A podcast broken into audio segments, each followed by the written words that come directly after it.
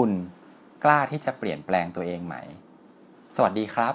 ยินดีต้อนรับเข้าสู่ อ่านแล้วอ่านเล่าพอดแคสต์พอดแคสต์ที่จะหยิบเอาเรื่องราวจากหนังสืออันหลากหลายมาให้กับคุณ ใน EP นี้นะครับขอเว้นหนังสือเซเปียนไปก่อนนะครับ เพราะว่ามันค่อนข้างจะสรุปยากมากหนังสือมันยาว แต่เรามาเริ่มต้นกันที่หนังสืออีกเล่มหนึ่งครับ เล่มใหม่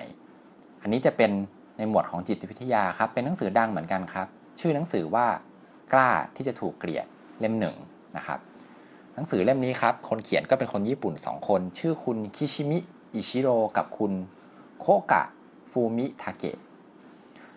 หนังสือตัวหนังสือครับหลักๆ จะพูดถึงเรื่องหลักจิตวิทยาของแอดเลอร์ซึ่งแอดเลอร์เนี่ยครับเป็นนักจิตวิทยาชาวออสเตรีย ซึ่งเขาถือได้ว่าเป็นบิดาแห่งการพัฒนาตนเองเลยทีเดียว เนื้อหาในหนังสือครับจะเป็นการคุยกันของคนสองคน ก็คือจะเป็นนักปรัชญากับชายหนุ่ม คือเนื้อหาหลักๆ ของเรื่องก็คือชายหนุ่มเนี่ยครับเขามาปรึกษาปัญหาเขามีปัญหาหลายเรื่องเลย แล้วก็นักปราชญ์เออไม่ใช่ครับ นักปรัชญาเนี่ยก็จะมาแบบคอยตอบปัญหาโดยใช้หลักจิตวิทยาของแอดเลอร์ เรามาเริ่มต้นกันเลยดีกว่านะครับ ประเด็นแรกเลยครับที่เขาคุยกันเนี่ยเขาก็พูดกันถึงเรื่องว่า คนเราครับเปลี่ยนแปลงกันได้ทุกคน ชายหนุ่มเนี่ยครับเขาก็ยกตัวอย่างของเพื่อนเขาคนหนึ่ง ว่าเพื่อนคนนี้มีปัญหาก็คือเป็นคนที่แบบเก็บตัวอยู่ในห้องไม่ยอมออกมาจากห้องเลย ถ้าใครเคยอ่านการ์ตูนญี่ปุ่นนะครับ น่าจะเคยเห็น แบบเป็นคนที่มีปัญหา เข้าสังคมไม่ค่อยได้โดนรังแกอะไรเงี้ยฮะแล้วก็อยู่แต่ในห้องอย่างเดียวเลยไม่ยอมออกมาจากห้องเลย แล้วก็ดูแบบอาจจะดูการ์ตูนเล่นเกมอะไรอย่างเงี้ยอยู่ในห้องใช้ชีวิตอยู่แค่ในห้องนะครับ ซึ่งคนพวกนี้ก็จะมีอดีต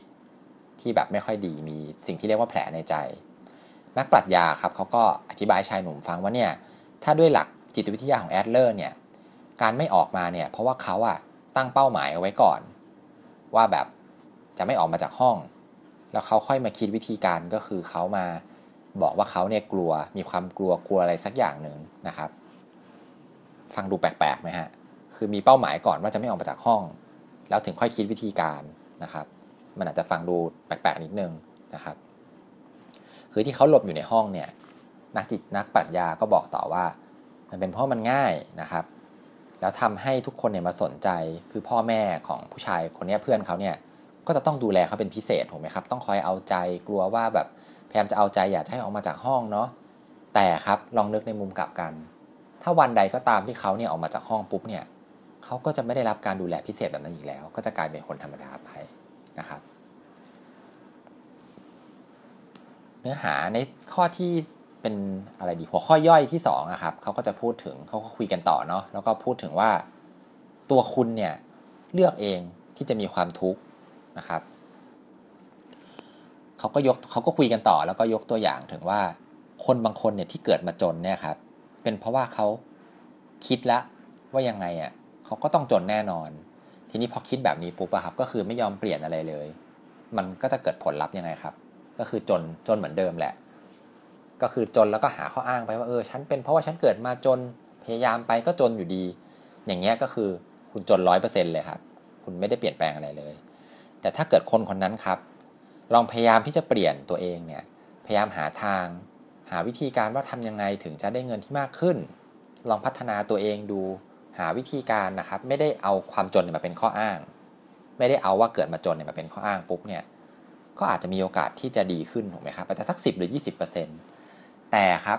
คนเราเนี่ยครับมักจะตัดสินใจนะครับที่จะไม่เปลี่ยนแปลงอะไรเลย เพราะเพราะว่ามันง่ายครับผม แล้วมันก็อุ่นใจด้วย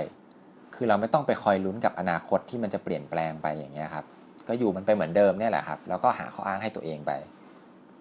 ซึ่งคนส่วนมากเนี่ยก็คิดว่าไลฟ์สไตล์หรือนิสัยเนี่ยมันเปลี่ยนแปลงกันไม่ได้หรอก แต่ในหลัก จิตวิทยาแบบแอดเลอร์ครับเขาบอกว่าอันนี้คุณแบบเหมือนคุณคิดเองเออเองอะ่ะจริง ๆ แล้วมันเปลี่ยนกันได้ ทุกคนถ้าคุณเลือกที่จะเปลี่ยน หลักจิตวิทยาแบบแอดเลอร์เนี่ยครับมันคือหลักจิตวิทยาแห่งความกล้าครับ ถ้าในเคสเนี่ยก็เขาก็จะบอกว่ามันเป็นการกล้าที่จะเลือกที่จะมีความสุข สุดท้ายครับชายหนุ่มเขาก็เลยถามนักปรัชญาต่อเป็นปัญหาของเขาเองนะครับ ว่าแบบเขาอะก็เป็นคนแบบนี้แหละที่แบบเหมือนเลือก เลือกทางง่ายอะที่จะไม่เปลี่ยนแปลงอะไรเลย แล้วเขาอะจะทำยังไงดี ถึงจะเปลี่ยนไลฟ์สไตล์ของตัวเองได้ครับ นักปรัชญาเขาก็ตอบว่า ก็ไม่มีอะไรยากหรอก แค่คุณตัดสินใจที่จะเปลี่ยนเท่านั้นเอง คุณกล้าที่จะเปลี่ยนเนี่ย คุณก็เปลี่ยนได้แล้วนะครับแล้วเขาก็เถียงกันไปเถียงกันมาชายหนุ่มเขาก็แบบเหมือนประมาณว่าเอ้ย มันจะง่ายๆอย่างนั้นเลยเหรอ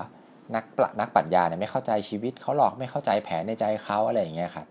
นักปรัชญาเขาก็เลยยกตัวอย่างขึ้นมาอีกอีกเรื่องหนึ่งครับคราวนี้เป็นเพื่อนเป็นเพื่อนของนักปรัชญาบ้างนะครับ เพื่อนคนนี้เขาอยากจะเป็นนักเขียนนิยายมากเลยนะครับ แต่สุดท้ายครับเขาไม่เคยเขียนผลงานออกมาเลยครับ แล้วเขาก็อ้างว่าเขาว่ายุ่งพอไม่มีผลงานพอไม่ได้มีงานเขียนออกมาเนี่ยครับเขาก็เลยไม่ได้ส่งประกวดครับ ก็สุดท้ายก็ไม่ได้เป็นนักเขียนนะครับ แต่เขาเนี่ยก็ยังมีความฝันแล้วก็ยังคิดเองเออเองว่า ถ้าเขาจะทำเนี่ยก็ทำได้เหมือนกันแต่ติดที่ว่ายุ่ง พอเวลาผ่านไป 5 ปี 10 ปีครับ เขาก็จะมาอ้างอีกว่าเฮ้ยตอนนี้เขาแก่แล้ว เขามีลูกแล้วเขามีภาระเขาไม่ว่างนะครับ เหมือนเดิมครับ ลองคิดดูครับว่าถ้าเกิดคุณไม่เปลี่ยนอะไรเลยใช่ไหมฮะคุณแค่คิดเฉยๆ แล้วคุณก็อ้างว่ายุ่งนะครับมันก็คือไม่ได้ลงมือทำอะไรเลยครับ เหมือนกับเหมือนกับเพื่อนคนนี้ครับที่อยากเป็นนักเขียนเนี่ยก็คือเป็นฝันต่อไป โอกาสสำเร็จคือศูนย์เปอร์เซ็นต์ แต่ถ้าเกิดชายคนนี้เขาลองเปลี่ยนดูครับเขาลองเขียนดูเขียนผลงานออกมาดู ดีไม่ดียังไงเนี่ยพอตกรอบปุ๊บใช่ไหมครับเขาก็ลองแก้ไขนะครับพัฒนาตัวเองแล้วก็ส่งประกวดใหม่ ไม่ดีอีกก็ส่งใหม่ไปเรื่อยๆ อย่างเงี้ยครับมันก็มีโอกาสบ้างที่ฝันจะเป็นจริงอาจจะสัก 20%แต่ถ้าเกิดคุณไม่ทำอะไรเลยเนี่ยมันก็คือ 0%ใช่ไหมครับมันก็คือการเลือกเนี่ยแหละครับ การเลือกที่จะเปลี่ยนเท่านั้นเอง วันนี้ครับก็จะขอจบเนื้อหาบทแรกนะครับ ค่นี้นะครับ บางคนอาจจะยังฟังแล้ว หรือถ้าใครลองไปซื้อหนังสือมาอ่านแล้วอาจจะดูงงๆนะครับ เพราะว่าเคยเพิ่งจะอ่านหนังสือจิตวิทยาครั้งแรกซึ่งเป็นเรื่องปกติครับ ผมเนี่ยอ่านรอบแรกก็แบบเหมือนจะเข้าใจนะ แต่ก็ยังมึนๆยังแบบไม่ค่อยจะเก็ตเท่าไหร่ แต่พออ่านรอบ 2 ก็ดีขึ้นครับเนี่ยอันนี้ที่มาสรุปให้ฟังเนี่ยครับอันนี้คืออ่านรอบที่ 3 แล้วนะครับ แต่ก็ต้องบอกเลยครับว่ามันทำให้รู้สึกชอบวิชาจิตวิทยา แล้วก็วิชาปรัชญาเนี่ยมากขึ้นจากเมื่อก่อนนี้ไม่เคยสนใจเลยนะครับ ทีนี้จะขอยกตัวอย่างตัวเองครับผม ผมว่าการจัดพอดแคสต์เนี่ย มันก็คล้ายกับตัวอย่างของเพื่อนคนที่อยากจะเป็นนักเขียนเหมือนกัน เพราะว่าจริง ๆ แล้วเนี่ย ต้องบอกเลยว่าผมไม่ได้จัดอันนี้อันเดียว ผมลองจัดมาหลายอันแล้วเหมือนกันนะครับ แล้วก็เออรู้สึกว่าพอลองพอทดลองหลาย ๆ อันแล้วเนี่ย ก็มารู้สึกว่าเออแนวเนี้ยที่แบบเป็นการอ่านหนังสือแล้วเอามาเล่าต่อเนี่ยมัน work นะครับ มันน่าจะ work และน่าจะดีนะครับ ถ้าเกิดผมไม่ลองเลย โอกาสที่จะมีคนฟังเยอะ ๆ มันก็เป็นศูนย์ถูกไหมครับ แต่ถ้าเกิดลองดู มันก็อาจจะมีโอกาสสัก 10%ที่จะสำเร็จก็เป็นไปได้ครับใครที่ฟังแล้วชอบนะครับ เห็นว่าพอดแคสต์เนี่ยมีประโยชน์ก็ฝากกดแชร์ไปใน Facebook ให้ด้วยนะครับ วันนี้ก็ขอบคุณที่ติดตามอ่านแล้วอ่านเล่าพอดแคสต์ครับ สวัสดีครับ